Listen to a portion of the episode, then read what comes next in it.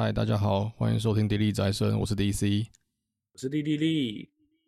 这是宅生月季二零二三年七月号，回顾我们这个月的 ACG 日常以及作品推荐。呃，首先就是我们这个月的开头，哎、欸，今天是八月五号。那八月五号什么日子呢？其实就是也没什么啦，就是我们刚刚才刚看完 HPS 大战 DCG 的史诗级对战，哎、欸，就是我们的 Gaton 所率领的 LOL 战队地狱猪。也在这一季达到了第二个 MVP。为什么这会是我们这个月的开头呢？是因为其实之前我们也提过嘛，就是我们都有看统神的实况，在实况那一集我们有讲过。当然这也不是新闻啊，就是统神他亲自组了一个 LOL 战队嘛，叫第一猪，然后是为了圆他以前想要当职业选手的梦想嘛。这其实春季赛就组成了，嗯，对。当然我们之前都没有提过啊，因为毕竟丁特也组过嘛，这其实也不算是一个很新鲜的事情。可是在这次夏季赛呢，他亲自下来打了。那大家也知道嘛，他一方面就是他比起技术以嘴炮闻名的选手，争争议太多，对，争议太多。然后再加上他已经三十四岁了，如果有接触过电竞，应该都知道，电竞的呃适用年龄大概二十五岁就开始就走下坡了。那三十四岁其实已经真的是超老超老的选手。所以在这次夏季赛的时候，哎，统神要亲自去打野这件事，在很多人眼中就是个笑话。那甚至有人会认为，哎，零比十八之类的。对，那当然，以我个人来讲啦，我听到他会下来打野，我当然也不会认为说，哦，他可以打得多好。但虽然零比十八是夸张的点，但是我觉得，哎，能够赚到底层的一两胜，哦，我觉得就就算不错了。嗯，对，对，就没想到现在既然还在今天啦，今天打赢这场 DCG 以后，他们还是有机会进季后赛，虽然那个几率是微乎其微，但是。能走到这一步，我真的觉得哦，这是超出所有人的预期。对，不管你是同粉同黑啊，这个应该都没有想过这一步。没错，对吧？说成这个，对啊，我跟你一样啊，当时登录的时候想说，哦，因为统神虽然我们这个知道他，我们都是说这个前精英第六嘛，没错。但不但不管怎么样，他最近几年就是很明显跟职业有落差嘛。哎，对，这个我们看过前职业的实况或者比赛状况，其实都可以想象到，就是哎，他现在就是白金钻石，顶多钻石嘛。我们就讲台湾了，台湾 PCS 的职业大概排位就是基本上也没在看台服啦，就都是韩服大师以上这样子。韩服钻可能就是比较低标一点，比较中后段一点的职业选手的感觉的门槛啦，对吧？那更不用讲台服钻石，然后同时又是这个最高龄选手，对，真的一开始觉得说哦，好了，他就来做做效果，可能那个选个九筒理性给哭一下，然后那个 可能就就一路输到底，那也就算了，就大家看他上去。看上去搓几把就笑一笑就算了，就没想到真的是还真的是前六有可能诶、嗯，对，没错。那就像刚刚 DC 刚刚讲的嘛，就是诶、不止他只有钻石等级而已，甚至你现在如果你直接找台服的呃可能精英啊，可能大师直接去比职业都不一定打得过前段班。为什么？因为第一个是训练的体系嘛，或什么之类的，就是这绝对不是一个素人实况组可以随随便便，就是说哦，就可能说，哎，我去冲击季后赛或什么。那像你刚才说的，更何况只有钻石，对吧、啊？那既然走到这一步嘛，那其实当初他第一场上去打的时候，大家是真的也觉得说啊，真的是一个搞笑咖嘛，就是哎，可能也都打不好，然后跟队友的配合也不好。我还记得他第一个 gank 就是猪女冲出去，然后 W W Y 就是要冰人冰不到。我忘记有没有送头了，好像有送啊，好像送队友还是怎样，反正就是一个失败的 gank。那那一场后来就直接走了。那直到现在，哎、欸，甚至打赢过 BYG，甚至他拿过两个 MVP。那有人可能说，哎、欸，第一个 MVP 就是一个重击嘛，茂凯重击这个赛道了嘛？对对对，就赛道嘛。那个茂凯没中，那他也不会是功臣啊，对吧、啊？如果那个没中到，他就是雷包，他只是因为中到逆转，那就算了。那今天打 DCG 这一场，我是觉得哦，他真的是打得很饱满，哎、欸，不止他自己，对他的队友也是。对，那以一个怎么讲，在选人的时候也是充满了效果啦，就是什么，哎，包括三万的月薪啊，然后或者是什么，哎，谁要我就让给谁啊，我不想留啊，什么东西的，我不用吹冷气啊，很角色，对对，这鬼东西，什么不用吹冷气，然后什么被按电脑开关，什么人家不要的，什么的，有的没有的，都跟。实力没关的评语啊，对对对对，都 都没有关系，而且大家也都感受到非常浓厚的综艺效果。可是，哎，今天这场比赛，我觉得内容是很饱满的。当然，硬实力是，当然是你说要出国什么，那我还是认为是丢脸啊。但是，哎，他们至少做到一个像模像样的职业队，甚至不是尾段班，我是觉得真的是大大的跌破我的眼镜。嗯、对，嗯，真的真的，这个 PCS 有十支队伍嘛？嗯、那坦白讲，这个大家季初看到统神登陆了，那大概倒数第一就是他们了。没错，不是哎、欸，不是哎、欸，那个一胜、两胜、三胜、四胜，现在六胜了。现在六胜，今天是第七，今天是第七胜嘛？对，我记得。对，对啊，那然后就这是真的是，这绝对不是倒数第一长的样子啊。没错。那那更不用提啊，就是这个统神一直都是台湾 low 界的流量密码啊，没错没错。你要说台湾的 low，当然这个 TPA 一定是最先锋，也是最高成就嘛。嗯，但是后来 low 在一般人中普及，那统神一定是有他的功劳在啦，就是他带起的这些呃热门程度跟这些，甚至以前我们讲过实况那集啊，也说过统神这个人虽然那个全身都是争议，但是台湾实况的一些风气是从他开始改变的。没错。那这张包含就是对于英雄联盟这个游戏，在台湾玩玩家中，就是一定都知道，也是多少玩过，可能不是很认真的玩，或是不是玩很好，但是像我就是啊，我就是早就没在玩了，但是就是会看比赛啊，会看实况，那都是统神这样。那就尤其啊，我就是统神这次登录确定出来下一赛之后，哎、真的、就是我本来也没有打算说要多认真，想说啊，可能每个周末看看战报笑一笑就算了，结果。真的开始打，他真的上场的时候，靠我我我看的比之前我看 LCK 都要认真呢，真的是追好追满的。哎、欸，真的是追好追满。像我啊，我虽然一直都有看比赛的习惯，但是其实我没有去很像我之前说的，我并没有所谓的呃明星的追捧的那种心态啦，热忱。对我也没有热忱。其实你你说呃像去年哎谁、欸、打谁，哎、欸、CFO 里面成员有谁，哎、欸、其实我都记不起来，我大概记得啊几个比较 carry 的，那其他人我就看看就好了。但是像这是统神队友啊。就像你一样，我就是每一场有 HPS 打的对战都看得很细，然后看得很满。那甚至甚至我也感觉到说，哎、他的队友，我会想要去了解，哎、欸，他们到底是不是真的在搓，哎、欸，还是说 还是说像像 Taco 嘛上路，哇，真的没问题，就是完全是整队的大腿这个样子。那像泰德啊或什么有些飘的时候不飘的时候，我会我会对这些人真的感到兴趣。那也的确在有 HPS 的对战，那个观看人数都是破万以上的，对。那像今年可能大家会觉得说，哎、欸，像 Maple 回来啦，或者是像有些重建啊，或怎么样，好像有一点新气象。可是这些的改变，这些的热度都比不上统神亲自下来打比赛这件事情。对，我相信今天如果统神没有下来，光是 Maple 回国。我觉得也不会有这么大的热度跟讨论，甚至去拉那些以前看过 LOL 但现在没有在玩的人回来了。人家可能说哦，Mabel 回来了啊，嗯、老不退啊什么的。我相信一定都是 这种态度比较多，啊、没错。真的啊，Betty 也是啊。对，Betty 啊，Betty 也回来，而且打的也是相当不错。那大家一定会想说哦，没想到三年没看了，还是看这些人，那我干嘛看这个垃垃圾联盟，对不对之类的？但是哦，这是这次是拉了很多人回来，我觉得真的很开心啊，就是真的有回到哦大学的时候，每个周末啊在那边晚上那边看比赛那个感觉。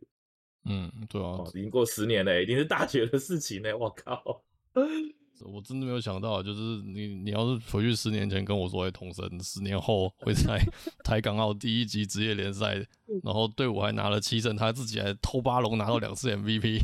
哦，真的是，我要怎么信啊？真的是太扯了，谁会相信？真的，就是那个时候怎么回去啊？A 十八十七冠军我知道，冲击 A 十八七世界赛啊，真的是很开心啊，对。对啊，这个 PCS 真的低潮好几年了。这个像 Z 说的，这个就算是我们的这个前明星选手回归，嗯，都大家还觉得就是啊老屁股啊，就是 妈的这个这赛区没人了，是不是？就是这几个人，对啊，对吧？那统神真的是就是注入这个完全是注入活水啊，这个每一场都把观看人数冲到高点啊。对啊，用一种比较极端角度来看啊，我们实力可能注定比不上 LCK、LPL，但是。呃，用一些比较中立的方式来吸一点人回来，我觉得终归不是坏事啦，对吧、啊？当然，我相信你有统黑或者什么会有认为说，哎、欸，这样是不尊重职业比赛嘛，对不对？好像是，哎、欸，我有钱我就可以下去当比赛，就跟像之前王思聪啊，或者是呃马吉大哥啊，一定有相对应的争议。可是我觉得最让感动就是统神在这一季的进步下来，我觉得是真的有去努力去练，不是说当他说，哎、欸，我今天有钱了，我下去爽一把啊，爽完了我就把队卖掉。我现在看来就是真的。不是这回事，真的看得出来他是想认真打赢比赛。嗯、那我也觉得啊，就是说哦，从一开始搓到现在，我觉得甚至假如他们从季赛一开始就有这样的程度，我是觉得甚至真的是很有可能冲到季后赛，或甚至打到很好的名次的。我是真的觉得哇，他就认真想、嗯、看，看起来，看起来真的没有没有那么差，没有那么差，是其他队伍的问题。对，其实其实有些该吃的队伍都有确实吃掉啊。嗯、那当然有些翻车，但是他们也有成功打赢，像 BYG，像现在 DCG 还是前段班，他们也是有偷偷塞到几把，所以 所以就是这样平均起来，他们真的算是中段班的队伍。对，但绝对不是前半段，嗯、但是也绝对不是吊车尾，非常的。惊讶，就甚至连外国媒体都报道嘛，尊神对不对？日本媒体都在都在讲啊。对啊，因为其实这个身份，你直接从外国来报的角度来看，其实这件事也是蛮神奇的、啊。对，这个我觉得这很厉害。实况组自费买队伍席位，然后还亲自登陆打野圆梦，对吧、啊？其实这件事本身是不是蛮蛮值得当报道的啦？对，对，对，美国有当影片，然后日本也有去报道嘛。那我觉得这真的是统神的魅力啦。我。对啊，虽然我一直说不是同粉，但是真的这样看下来，我这只能说太神了。我我真不知道能说说什么，真的是太神了。对、嗯，那我们就看这个明天，明天吗？就是那个 凶多吉少了。我先说，我是真凶多吉少。是珠穆花道要打三王 PSG，对吧？反正就是我们就接着看下去了，对吧？对啊，OK，好，加油啦！好吧，那下一个主题我们要聊什么？好。那接下来我分享一下，就是上个月七月啊，终于这柯南的新的电影版在台湾上映了。嗯，就是这个 M 二十六，这个中文翻译叫《黑铁的鱼影》，嗯，上映了。对，那我是真的很久很久很久没进电影院看柯南剧场版了，所以这次我就是总算是就去看了。嗯，那我先说结论啦，就是我这个人是觉得这部不差。我不差哦，值得看，就是它不是最烂的。就是如果大家再看看电影版这个，我知道大部分人都吐槽说什么妈的，这个柯南是怎么飞天遁地，到底是怎样？嗯，那其中就是有几部评价特别差，那几部剧场版，像是什么《夜火向日葵》啊，或者是更之前什么那个零的足球那一部哦，足球呃什么十一号前锋吧，是吗？对，十一号前锋，然后《零的执行人》这些，就是他说、啊、这什么狗屁不通啊，那个出来打架打两下也不知道在打什么东西的，就是。我是说，这种就是这个，有人觉得说这种，诶、欸，你对他心中评价就是很差、很差、很差的。我得说这部不到那个程度了。我个人是觉得 OK 啊，我是看的是有乐趣的。了解。对。那我我这边就先介绍一下这次的这部电影版在讲什么。嗯。因为这部电影版当初去年那个预告出来的时候，就是琴酒的这个。变态台词嘛，这个我好想你啊，雪莉，这个那个，对对对，这个预告嘛，那那时候就是哎、欸，代表说哦，这一次的电影版就像是久违的灰原哀是主角，嗯，可能甚至不是久违，搞不好是第一次，我我要好好想一下，应该是吧？对，这是一个就是灰原哀是女主角，就是完全跟她有关的。哦、那这个以前我们也聊过嘛，基本上我认为当灰原被当做焦点的时候，代表这个可能要出人命了，就是在主线中。因为他就是最不能被碰触的人嘛。你说那个什么柯南变回来，那个大那个，然后那个大家装死一下就又过去了，也没怎样，或者什么？你看那个赤井，那个来来回回那么多次，其实也没怎么样嘛。他当初说的多严重，嗯。但是灰原就是一直都是不敢碰的啦，就是大家感觉出来说，哇靠，万一灰原真的被抓到了，可能就是真的要见血了。嗯。所以当初这个剧场版在定档说今年要上的时候是蛮轰动的啦。那事实上，这个日本上的时候反应也是很好啊。哦，那这个剧情就是这样啊，剧情就是说，在东京那个近海附近，它建造了一个超大的一个像是海洋军事设施啊，嗯，就是叫做什么太平洋浮标。那它的作用就是跟全世界这些警察组织有连线啊，然后就是能够应用这个人脸辨识系统，就是能够看全世界各地的监视器啊。简单来讲就是这样子。你说，你说像中国那样子吗？对，有有点像，就是这个说法，反正安全为安就是这样子嘛。嗯、然后柯南他们就是，反正有是因为什么原因，就是在附近旅游或什么东西的，就是这样嘛。这个原子就是开这个财团之力嘛，反正就是带大家来旅游之类的。那这件事情到底跟会员有什么关系呢？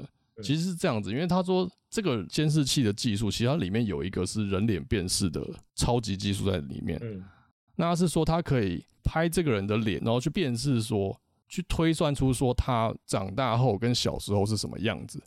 哦，是这样子哦。对，那那大家马上说，哦，那完蛋了，那那就所以灰原就被拍到了，然后就被定位成是宫野志保。哦，这就是这部的主线在这边。那坦白讲，我看到这段，我看到这个科技的时候，我当下是蛮兴奋，就是哦，这个安排我觉得可以。哦，至少我觉得至少不是逛会员喝白干之类的。就就对，就是我觉得以会员当主角，你要搞出这种很夸张的事情，我觉得我觉得 OK，, okay 当下我觉得没问题。对，嗯。然后这部还有就是呃一样嘛，这个黑暗组织已经在电影里出现很多次了，每次都在耍白痴嘛。那、嗯、这次其实也也不例外了，我就直说了。哦是哦，OK。对，就是这部一样有一个原创的这个组织人物啦，叫 Pinga。那反正就是他就是找到了灰原的真实身份，然后要把他掳走，就是教会组织当这个嘛，当做大立大功这样子。嗯嗯嗯。对，就就是大概是这样子的故事啦。那就是像我像我一开始说的嘛，我是觉得这一部算是 OK 的，虽然的确有些地方我看的时候觉得说不知道这到底演啥小，就是这到底是怎样。就是比如说什么小兰从二楼跳下来，直接跟对方开干，然后这个不知道为什么组织也不拿枪射他，就是跟他肉搏战的。我是我的心里有一点觉得 怪怪的，可是整体我还是喜欢这部啦，就是我有觉得达到乐趣，因为大家可能有在看柯南电影版的，跟我有一个想法很像啊，就是这个反正柯南电影版就是经不起认真推敲啦。对啦，至少推理成分都比较薄弱啊，那就看动作爽不爽。嗯，对。对对对，那这个我一直认为啦，就是我大概从 M 十三、M 十四我就有这个想法，就是说，我认为柯南的电影版，就是柯南这些人，柯南、小兰啊、会员或是阿笠博士或是元太什么，不管这些人啊，他们拿到了这个电影的剧本，嗯，然后他们有台词跟情节在里面，所以他们就是照着演出来，只是用他们的人设，你知道吗？就是发生什么事情，然后。然后或者说，哎，本来在那个世界，哎呀，那个灰原是什么个性，琴酒是什么个性，或是哎，他们对什么事的反应怎么样都没关系，不重要，反正就是他们用这个角色拿到了台词跟剧本在演这个电影。就是简单来说，它跟原本的主线是割裂开来的，你可以把它当平行世界都无所谓这种感觉。呃，我是觉得这样，就是啊，身份还是一样，哦，就是柯南是柯南嘛，他是新一变过来的，什么之类，我是这样子看柯南的剧场版啊，所以。我对于这个，你可以讲白一点，就是我对于这个标准没有那么高了。哦，我觉得这样有乐趣。我的乐趣是这样子来的。那的确，从以前看到现在，这个乐趣一直都在了。所以，我是觉得这次的电影版不是最差的。哦，不是最差的。OK。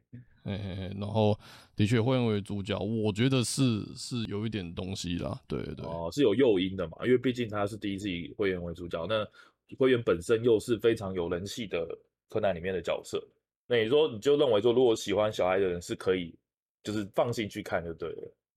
嗯嗯，对，这个我觉得灰原的魅力是在于说，他平常好像冷酷，好像什么都就冷冷的扑克脸这样。可是当他就是开始卖萌或什么的，那个反差感就出来了嘛。嗯，嗯，是。对啊，那当初日本吹很大，说什么这个灰原什么什么小哀谷啊，什么之类的。柯柯哀党啊，对对对，柯哀党啊。那我是觉得这部。我我觉得以党争来讲，这个小爱等于是认输了，他直接就是不像之前我以为看新闻说，我以为就到底有什么很甜的环节啊？其实我是觉得没有啦。哦，是这样。就是如果大家不怕雷的话，可以听下去；如果怕雷就，就就跳过。那我们就把暴雷结束的时间点放在 show note 上啊，不想被暴雷的听众就跳到那个时间点就好了。对啊，就是就是这个小爱其实。就大家以我以为说什么是不是小哀有这个表明心意之类的嘛，或者什么有什么很很感性的情节啊的什么肢体接触什么的，但结果不是啊，结果就只是小爱帮柯南做人工呼吸嘛。嗯，应该说是这样啊，就是他们柯南跟小爱掉到海里面，然后咱们氧气筒只有一个，所以就是这个小爱就以这个嘴对嘴的方式给柯南送氧气，让他恢复意识。哦。然后柯南恢复意识之后，那当然那个灰原就就换他昏倒了嘛，所以柯南就把两人拉上去。嗯，然后之后就是哎、欸，那那就换灰原昏倒了嘛，那这个柯南要帮灰原做人工呼吸，就这个灰原直接一只手抬起来把柯南挡住，就不让他做，哎、欸，不让他做人工呼吸，结果反而是这个小兰要过来的时候，呢灰原就直接亲上去，他直接亲小兰。我想说哈，什么意思？是是什么意思？哦，所以也没有解释吗？呃、欸，最没有最后灰原他自己的解释是说，哦，这个我把我有把吻还给小兰哦，呃，我有把吻还给你。我、呃、说哈，哦，所以是说就是在刚刚他他在海底救柯南那个吻，他要把它还给他，所以就是作者让他说出这句话，我觉得意思就是说这个灰原哀也是死守着新蓝线的人呢、啊，好像是呢。这样听起来好像怪怪的。我觉得觉得好好悲哀哦，就是自自愿当第三者，然后还认输。我我自己觉得哈，这个小孩也不用这么卑微吧？这个我之前也吐槽过嘛。这个上一部之前几部就已经是工具人等级的，然后这样看，我觉得说哇，小孩真的工具人呢、欸。这个连这个情节，这样这个自愿 NTR 是不是？还是到底是怎么回事？嗯，OK。这这是我个人一点吐槽啦，但是整体来讲，我是觉得这部电影版那可以可以看一下，对对，嗯，了解。那除此之外，就是你觉得这个电影版动作跟推理的比重怎么样？还是一样，就是完全没有推理嘛？我我觉得上一部的那个万圣节的新娘，嗯、至少在智斗的方面是还有那一点感觉，至少我觉得呃，BOSS 是蛮强的，对。但所以那这一部你觉得就爽感只有在动作上是不是？我得说这部的推理很薄弱，哦、它是有，可是。我觉得，我觉得不，因为因为你想，这个反派最大反派就是那个组织的那个人嘛，那那坦白讲就没有别人了，就是不是说不是说有一个事件，然后组织人混在里面，他是刚好被发现或怎样，就是不是这次杀人的就是那个组织的那个人哦，那他就他就直接直接就爆下去了嘛，那那手法其实没什么特别的，然后哦应该说他的手法，我觉得我是不太能接受，就是这个合成呢。合成就是那个 Deep Fake 那个等级的合成，你知道吗？OK，了解。对，那我是觉得这很难接受，就是不是啊？那柯南你是怎样？你内建电脑分析是不是？你怎么？就是我觉得有点有有点牵强啦。对，所以还是以我觉得还是以动作为主的。那不太一样的是，这这一次的赤井跟安室透，我觉得都算是路人了。哦，终于是不像。呃，就是不像之前这个两人就是这个打的天荒地老，或者还有这个安室透之间那个开车去开车飞天的这样之类的。嗯，就是这一部他们相对都是路人啊。当然最后一集还是给赤井秀一打的没错，可是也就那样子而已。嗯，了解。毕竟他们当电影主角真的是太太平凡了啦，我觉得。嗯，是真的有点平凡过头了。那再加上就是有一种。其实现在柯南剧场版就是像你说的啦，他们感觉一直要找一个噱头来卖，或者是去服务某方面的粉丝嘛。就其实不只是赤井跟安室透，那像这次他们去服务小爱的粉丝，或者像之前哎荷叶跟平次他们的感情线，我觉得他们电影版都一直有这种目的。那你说他有没有推进主线嘛？就我的认知好像没什么。虽然我看到宣传有人说好像老大的那个身份还是什么，我不知道，好像黑组织有身份被揭穿，是不是我？这我就不身份已经有被揭穿过了，那这部有再重复一次哦，只是重复一次。所以如果想要了解柯南主线，还是只需要看漫画就好了。电影并不是，并不会多补充一些东西就对了。我是觉得电影这部电影补充点在于说，其实这部真的组织的这些人的戏份蛮多的。哦哦，就是如果你喜欢看组织这些人，像是我个人很喜欢香缇啦。就是那个眼睛有这个蝴蝶刺青那个女狙击手，了解了解哦。你说那个神经病神经病那个哦，嗯，他是有点神经病神经病的，对对，应该是那个对，短发那个，嗯嗯嗯。然后还有就是这个水无灵奈叫什么基尔啊，基尔对，没错，这个对，就是看你喜欢点是什么。就是如果说你你想要看这个琴酒到底有多耍狠，或者这个伏特加有多白痴，就是你喜欢看组织的人的演出的话，这部的戏份是真的蛮多的。所以他有对组织的成员有更多的刻画，嗯、那我觉得这点就不错了，就是一个卖点，嗯、本身就是一个 feature。有台词，对对对，嗯、有台词。那然后同时，其实我觉得有一点，我个人蛮印象深刻，就有一点很好的，就是这一部其实还有大大的压缩了，就是这个毛利小五郎跟那个木木警官他们的台词跟戏份。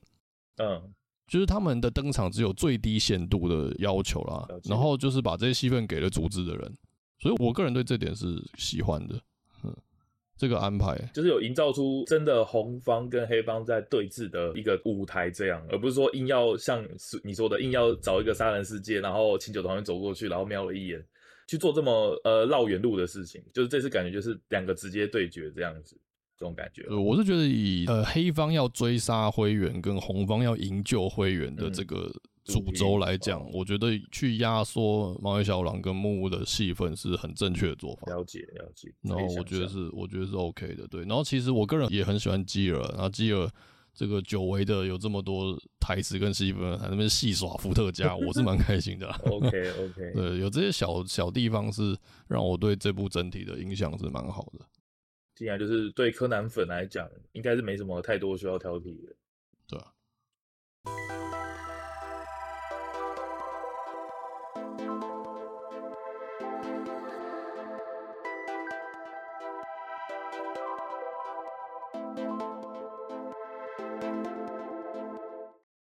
然后顺带一提啊，我去看的时候，柯南真的是，诶、欸，我是去信义维修看的，我跟朋友去信义维修看的，那真的是就是满场了，对吧、啊？嗯、然后，我得说，就是柯南在台湾真的是这个，也是这个财富密码等级之一的东西啊。嗯，这是真的。对，那这就就要带到说我下一个想分享的东西，就是我去看了电影之后，我还有去看，就是柯南在新光三越有一个叫做《荧幕回顾录》的这个实体展览啊。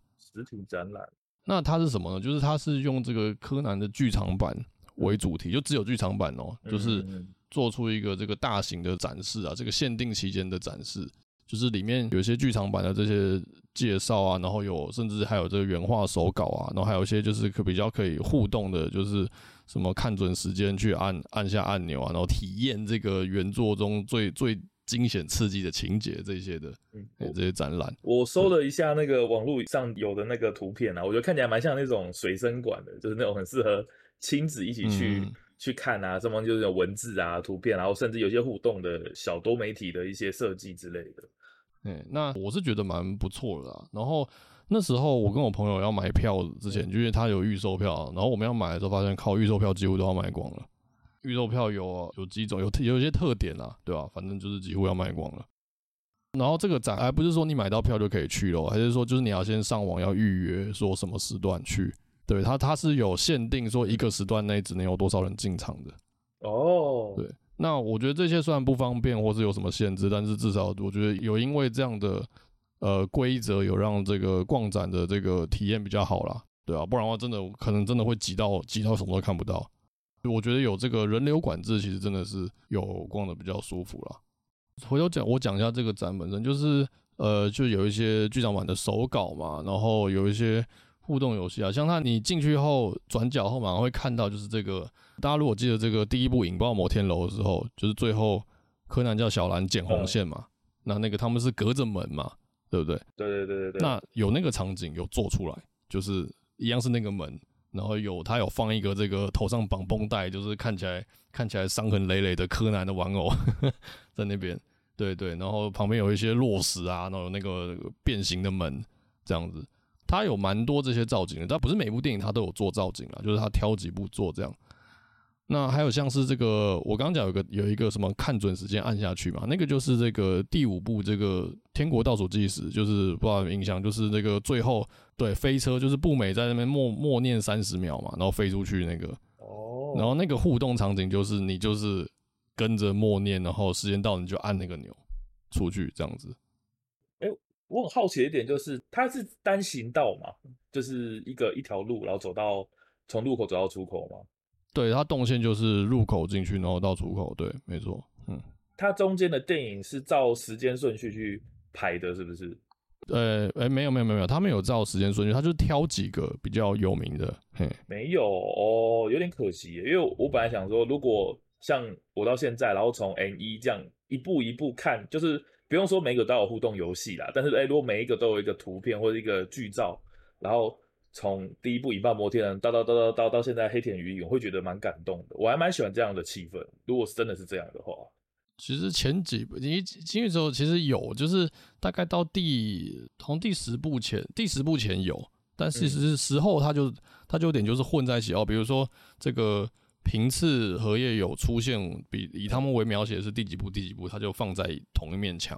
啊，这样子，哦，对对，后面他是这样，那前面的确是哦，就是第一个引爆摩天楼，在十四号猎物，这样这样这样，大概前面是有啦，哦，有一点是这样，还是还是有一一些些这样的体会，对对，了解，还是可以这样，有点时间轴感觉。然后这个展应该是，除此之外，就是这个展应该就是日本日本直接过来的吧，就是他进去的时候，你要先看一个一分钟的开头影片，然后你结束前要走的时候，他会给你播一个这个。就是这个展的专属的感谢影片啊，这样子。哦，嘿嘿，对，哎，哦，所以它是有分时段的，是不是？对啊，就是半小时为一段这样子。对哦，半小时为一段嘛，所以就是你跟其他的游客的进度应该都差不多的。哦，就是对，进度差不多。他他不会说什么你时间到一定要赶你走啦，只是说他定时会放人进去这样的感觉啦。嘿嘿嘿。所以就是定时播那个，就是出去的时候看完就就刚好。他他就是对他就是你要出去前，他就是要出去的人会在那边排队，然后他就他就看人数差不多，他就说好，那你们进去看，然后就可以走了。这样。哦，我我我有就是意意思就是这样，所以他才特地弄分时段，嗯、就让你们一起进来，一起看完以后，然后再一起看结束影片，再一起出场这样子。哦，那那也不错，对，对，对。嗯，然后出场后就是这个。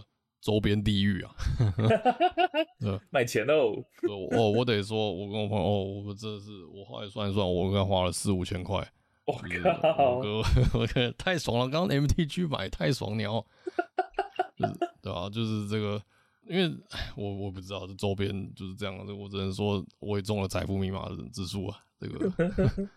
你这其实就是很常见的那些周边啊，比如说什么有衣服啊，呃，还有牌垫呢，哎，他卖四九九，还蛮佛心的。牌垫太神了。对，然后有这些那个立牌嘛，就是有追 V 的大家都看过，现在这年头周边都长那样嘛。对，亚克力板嘛，然后亚克力板就一大堆，还有什么，还有这个什么小碟子啊、垫板啊、资料夹，你想得到的都有，就是一大堆，对对对，这样子，对吧？那总之就是。这个展我觉得蛮好了。柯南电影从小看到大，不论是自己看还是跟朋友看，就是他真的都是一路陪着我啦。所以看这个展，除了就是回顾这个小时候那个比较好看的柯南，嗯，我我坦白讲，大家应该都这样想啊。以前的柯南真的比较好看，对，嗯、没错，就是能够回顾这片段，跟然后还有近代一些比较比较令人印象深刻的，比如说他就有把异次元狙击手，就是最后这个充实把这个变声器解除那一段，他有特别做出展示啊。哦，就这个就是这个就是经典片段，就是我觉得你只要有在追柯南，是真的看这个展，我觉得是蛮值得的。嗯，了解，不会很敷衍就对了。哦，我觉得不会，不会，不会，不会。对，我觉得是蛮蛮不错的。嗯，OK，了解。那现在这个展还还在吗？就是他他待到什么时候啊？我看了一下，他到八月二十。哦，那我们上架应该还有机会，还有机上架应该还有机会可以看，应该差不多，是没多久，对对，对。OK，好，不错。那再来的话，我这边我要分享一部作品啊，那就是现在应该算是蛮有话题性的作品，就是《僵尸一百》。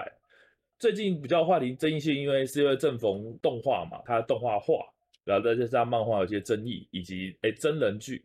他这些多媒体的时候同时推出这样子，所以在最近我觉得算是有掀起一波讨论度了。这这个做法是不是很少见？就是我很少看到说一个作品是漫画、动画、真人版在同一个时期。对，有说这个是刻意做的。呃，真人版可能哦，呃，真人版我觉得应该说那么近是比较少见啊。嗯，对，通常是什么做的时候，哎，我宣布要改编了嘛，然后再开始拍。对对对。三个同时存在的媒体是不少啦，但是你说同个时间去上映，嗯、的确是比较少，好像就是蹭蹭一波热度。就是说，哎、欸，你有没有看《僵尸一百》？然后反问他说，说你是看真人版还是动画还是漫画的这个程度？欸、对对对，对这件事是蛮重要的，因为我今天讲的就只针对漫画的内容，因为我一直提过很多次，就是我不喜欢看改编，所以当然动画跟真人版我目前还是兴趣缺缺的状态，所以我就只讨论漫画的内容。那我必须要在讲这部之前，我要做一些前提，嗯，因为我预计啊，就是今天的内容我会挑刺的部分比较多，我会比较多批评的部分，但是我要先讲一下我对这部作品的看法是，我觉得不到烂，但是我觉得它很粗糙，OK，那再加上它的原作是麻生羽吕，那作画是高田康太郎。呃，高田康太郎，我看他是没有什么，他可能是他第一个作品，或第二个就是他不是一个很知名的作画，但是我觉得他画的不错。以漫画来讲，他的作画蛮有魅力的，至少我个人是对对，至少我个人是蛮喜欢的。哎、欸，那他原作是麻生羽吕，那他前一部作品就非常有名，就是《经济之国的闯关者》。那我为什么特地提这些呢？是因为我刚才说这部作品不烂，是以客观的角度来看。但如果 他的前作是这么有名，而且我觉得品质算蛮高的《经济之国》来讲的话，我不满意他这一部作品的表现。哦，了解。对，我先打一些预防针，所以我这一部会以挑刺为主。但是你问我推不推荐呢？我会觉得你有兴趣，你是可以看的。至少我个人看了不会生气。但是我听到他的前作哎、欸、这么优秀，然后他的续作竟然端出这样的菜，我会觉得呃不是很满意。这是我的前提是这样子。对对，如果是新人漫画家，你可能会觉得就是标准不是这样的。可是呃对，如果他新人漫画家都是这样菜，我会觉得 OK，这个是后生可畏。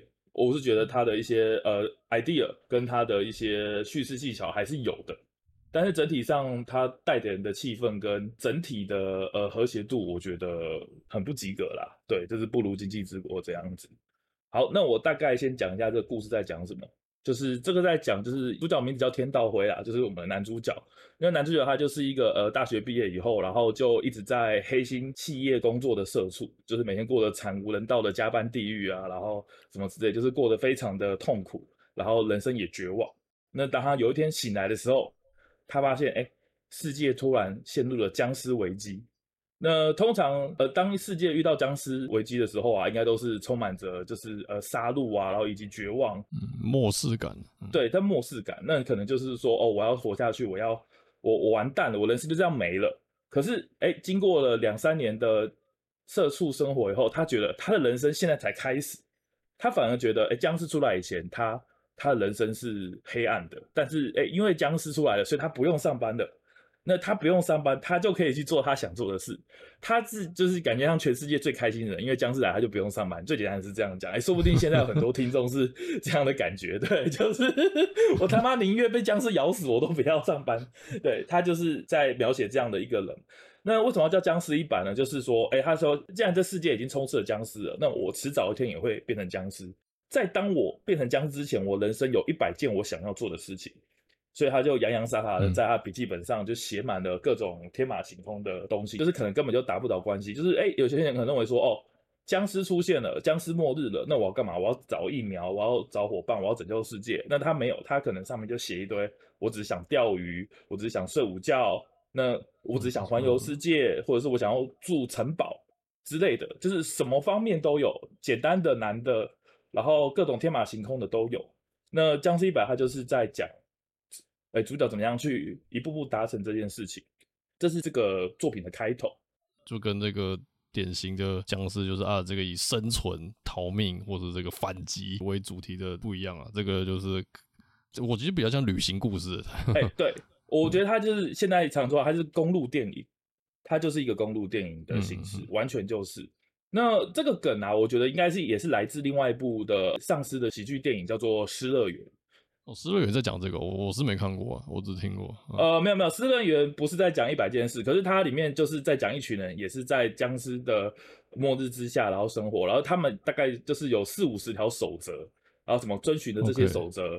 他们才可以在僵尸活下来。那里面就是都很搞怪啊，比如什么什么不要对异性抛媚眼啊，或什么东西，或者什么。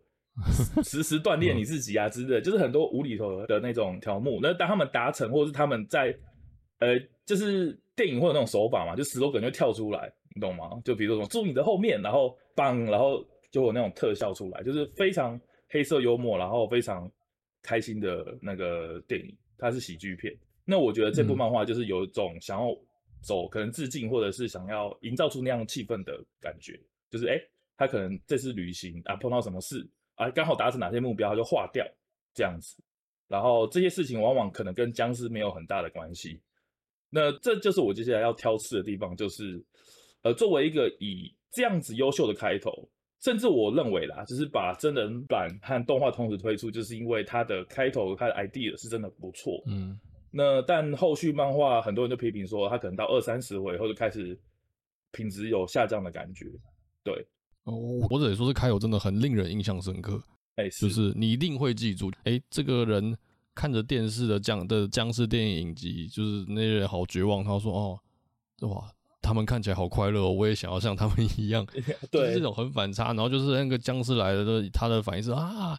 哇！我不用上班了，太爽啦！就是这种，你一定会记住，就是很这个是这个反差感是让你真的印象深刻。然后我觉得这开头是真的是厉害，就是一定会造成印象的，你就会想要推给别人看，说：“哎、欸，这个很很特别。”这种感觉。对，嗯、但实际上到现在啊，已经播了三四三四集嘛，那漫画也连载了呃五十多话。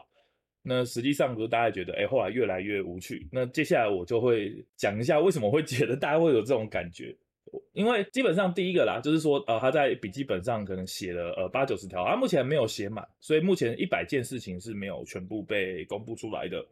但是他写的.对，但他写的事情呢，第一个是我觉得有点太噱头了，就是他很多东西写的你会觉得莫名其妙，就说哦什么。什么我要住城堡一晚？哎、欸，主角要怎么做？甚至有一条，我举一条来讲好了，这是我一开始觉得最印象深刻，但是我现在就想爆雷，因为因为真的太白痴了，我受不了。不然现在爆雷，就是有一条是我要看完一整部的《三国志》漫画，我觉得这个、哦、这一条非常的突兀，就是哎、欸，他难道会真的用一个很震惊的理由，或一个很我觉得设计的很巧妙的方式，去让主角看完这整套的《三国志》漫画吗？结果我在五十多话就找到答案，就是在上一话的结尾，他们找到一个研究所，然后下一话他们就在研究所里面看漫画，然后这条就被解掉了。哦，就是这这好像没什么高潮起伏的感觉。对，就是、嗯、就是你会好奇，你会被那张清单所吸引，但是他解的参差不齐。我不是说全部都是这种很白痴的解法，但是 的确你会感觉到解法的品质有高有低。哎，有的是花了三四。画甚至撒狗血赚你热泪，有有这样子的，可是大多时候你都觉得他在赶火车，就是像现在五十几五十画，他大概已经解了七十条左右吧。他们他们说他们解了三分之二，所以大概就是六七十条左右。那甚至有时候是一画可能一格就一个东西，就是他们在逃跑的过程中哦，刚好哎刚好比如说路上有什么东西哎拿起来就完成了一条，就是你会觉得说哎有必要这么赶，或者是。你有你的脑袋有这么不想动吗？或或或是干脆干，或是更可能你会去质疑说，不是你作者，你干嘛想这条？这这几条又不是说什么什么宇宙法则不能动的，就是说你你要定的话，我怎么不定个有趣点的？是，可能会就这样快选作者的感觉。对，这这就是我觉得我不满意的地方，所以我才说哦，以一个假如是一个新人作者，我觉得他自己有创意，然后也敢写，但是以一个画过像《经济之国》。这么样的呃缜密逻辑的作者来说、嗯、的作品来说，我觉得这个东西太不逻太没有逻辑了。再来，基于这之上，他这些东西赶火车之余，他做了什么？他塞了很多知识进去。嗯哼，我觉得这点很奇怪。就是比如说，他遇到他之前黑心的老板，然后他这样就花了三页的时间讲说，哦，这些黑心老板是怎么样去 PUA 你的客户，什么之类的。那他有一条我要完成的事是要钓一条大鱼上来。那那一话就在讲啊，渔船要怎么开啊，什么鱼有哪些啊，或什么什么钓鱼的 paper 之类的，就是你会觉得他好像想要用这些知识来塞关于这个清单的内容，我我不知道怎么理解，嗯，太明显就是了，嘿，对，就是太明显了，就是他不管怎样他都要解释解释，比如说什么哦，他他今天他有个目标是打生存游戏，那他就每一格都介绍一把枪，说哎，你手上拿的是 N 十六散弹枪，它的什么长度多少，什么巴拉巴拉巴拉巴拉的。可是这种事我根本就不想知道，而且我知道了也对后面的剧情没有任何的用处。我我猜他可能本来用意是想要用这种，哎、让读者有一种吐槽说你们干嘛这么认真的那种笑料的漫画，比如说这个《校园迷糊大王》就是这种啊。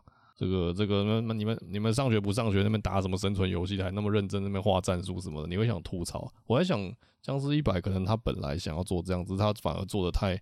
就是这个不会聊天的人硬要聊啊，这个跟你讲话很古板、很无聊的感觉，他可能变就变成这样。我听起来是这样子啊。对，我觉得你这样这个方向是是对的，就是你这个想法，我觉得是非常有可能的。嗯、然后再加上就是除了他，因为这些东西都跟打僵尸基本上没什么关系嘛，就都是 享受生活的东西。对，对那就引申出来第二件事情，就是主角们永远不会被僵尸所威胁。就是如果你有看第一集就知道嘛，主角他说耶太爽了，然后他就在所有的僵尸里面冲来冲去、跳来跳去，对吧？我记得动画第一集是这样演的，嗯、就是他完全不怕僵尸，僵尸也咬不到他。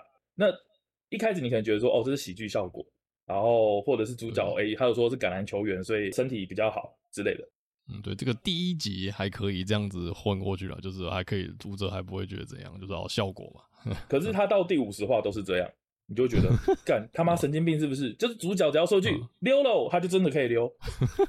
然后就是就是，当然不是说不是说他们无敌或怎么样，但是就是他们几乎不会被暗算，然后或者是他们只要有意识到僵尸的存在，他们就不会陷入到危险。他们会陷入危险是因为哎僵尸突然冲出来，然后他们吓他们一跳，然后就哇怎么会有僵尸？然后就说赶快跑，然后就跑掉了。我觉得这个真的是有点致命啊，就是这个。嗯你要说给主角说的，比如说像什么什么他天生有抗性什么这种事情，呃、对，类似，对就就算了，就是啊，那个好吗，这个我们睁一只眼闭一只眼。比如说这个鲁夫也永远都不会死，或者什么之类，或者永远都有奇怪的方法，什么太阳神什么之类的鬼东西。那那你还可以用说啊，这是漫画，这是超能力来过去。可是你明明就没有设定这种东西，然后他还表现的像是他有超能力一样，完就是。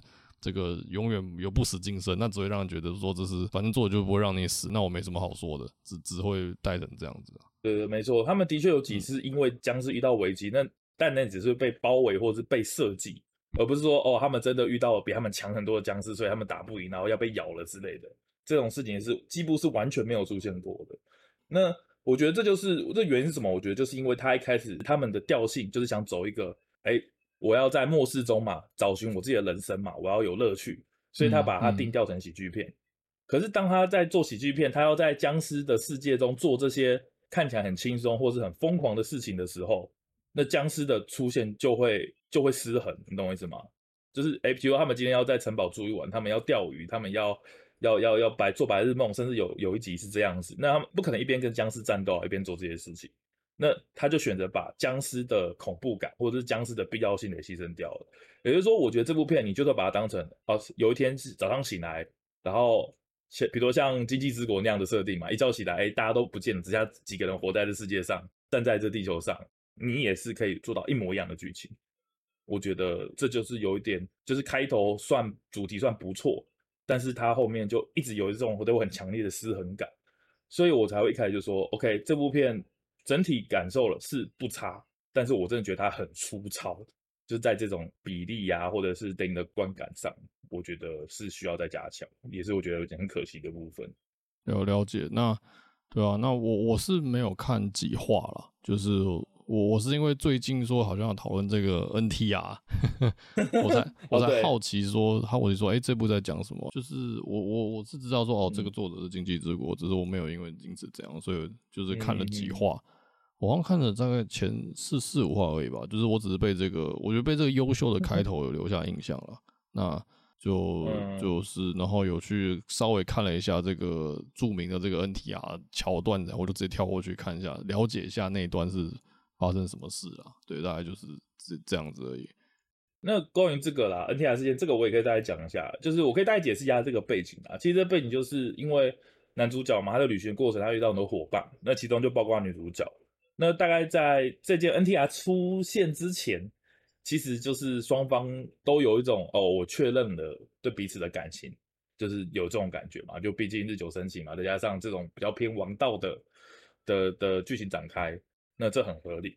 那此时就出现了一个医生，那呃就是刚好他们前面有一些小矛盾，然后这个时候又出现了一个很帅气的医生。那女主角的心愿刚好就是成为一名医生。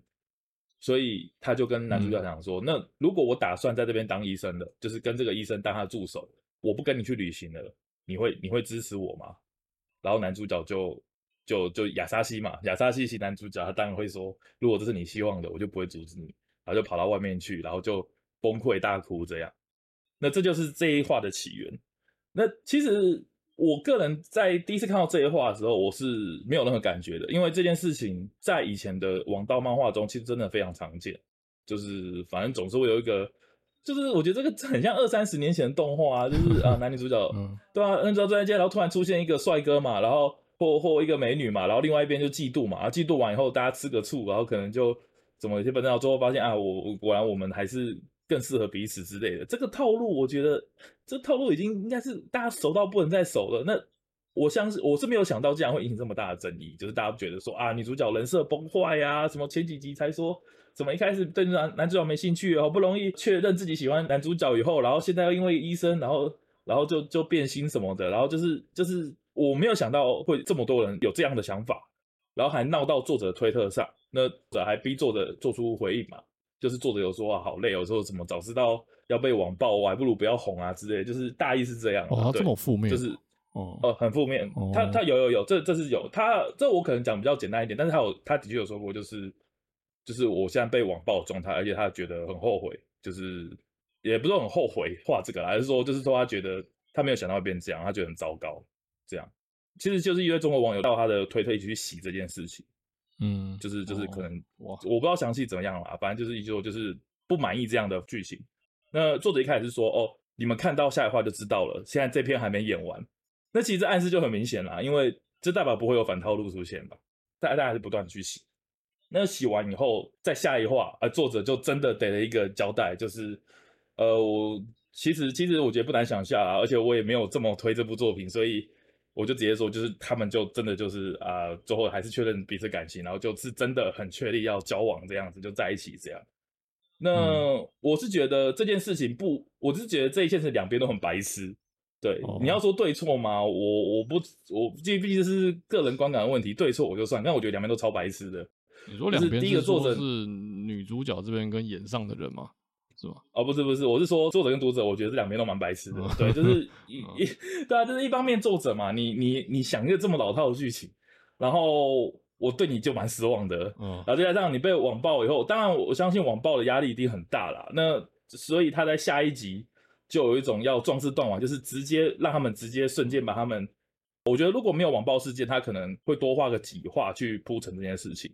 嗯，再酝酿一下啦，嗯，再酝酿一下，对，但是很明，我觉得有被网暴影响啊。当然，我是没有证据，但是我觉得这个节奏快到，我觉得就是被网暴影响。嗯，那当然，烧他人很白痴啊，就是我觉得这种很套路的东西还还要搞成这样，至少至少我是觉得这件事很荒谬啊。就是你停在那个，你说他冲去大叫，你自己也觉得说，我想象一下，就是。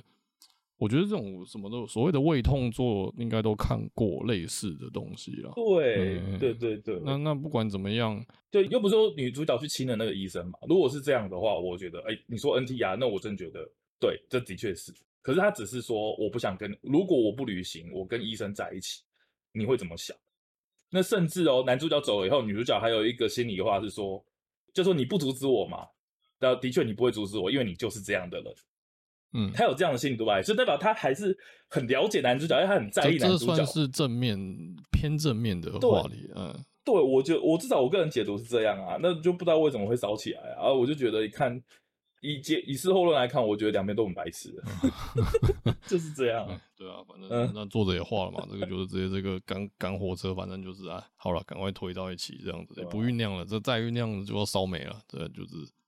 对啊，随便啦，因为我看，因为我看他，他故事也说，就是可能也到尾声了，因为毕竟已经解了三分之二，而且他们一直说，就是啊，哦，我们日本旅行快结束了，呃，除非他要开新章，什么美国再一百件，我不知道，但但应该是要要逐渐的去收尾了啦。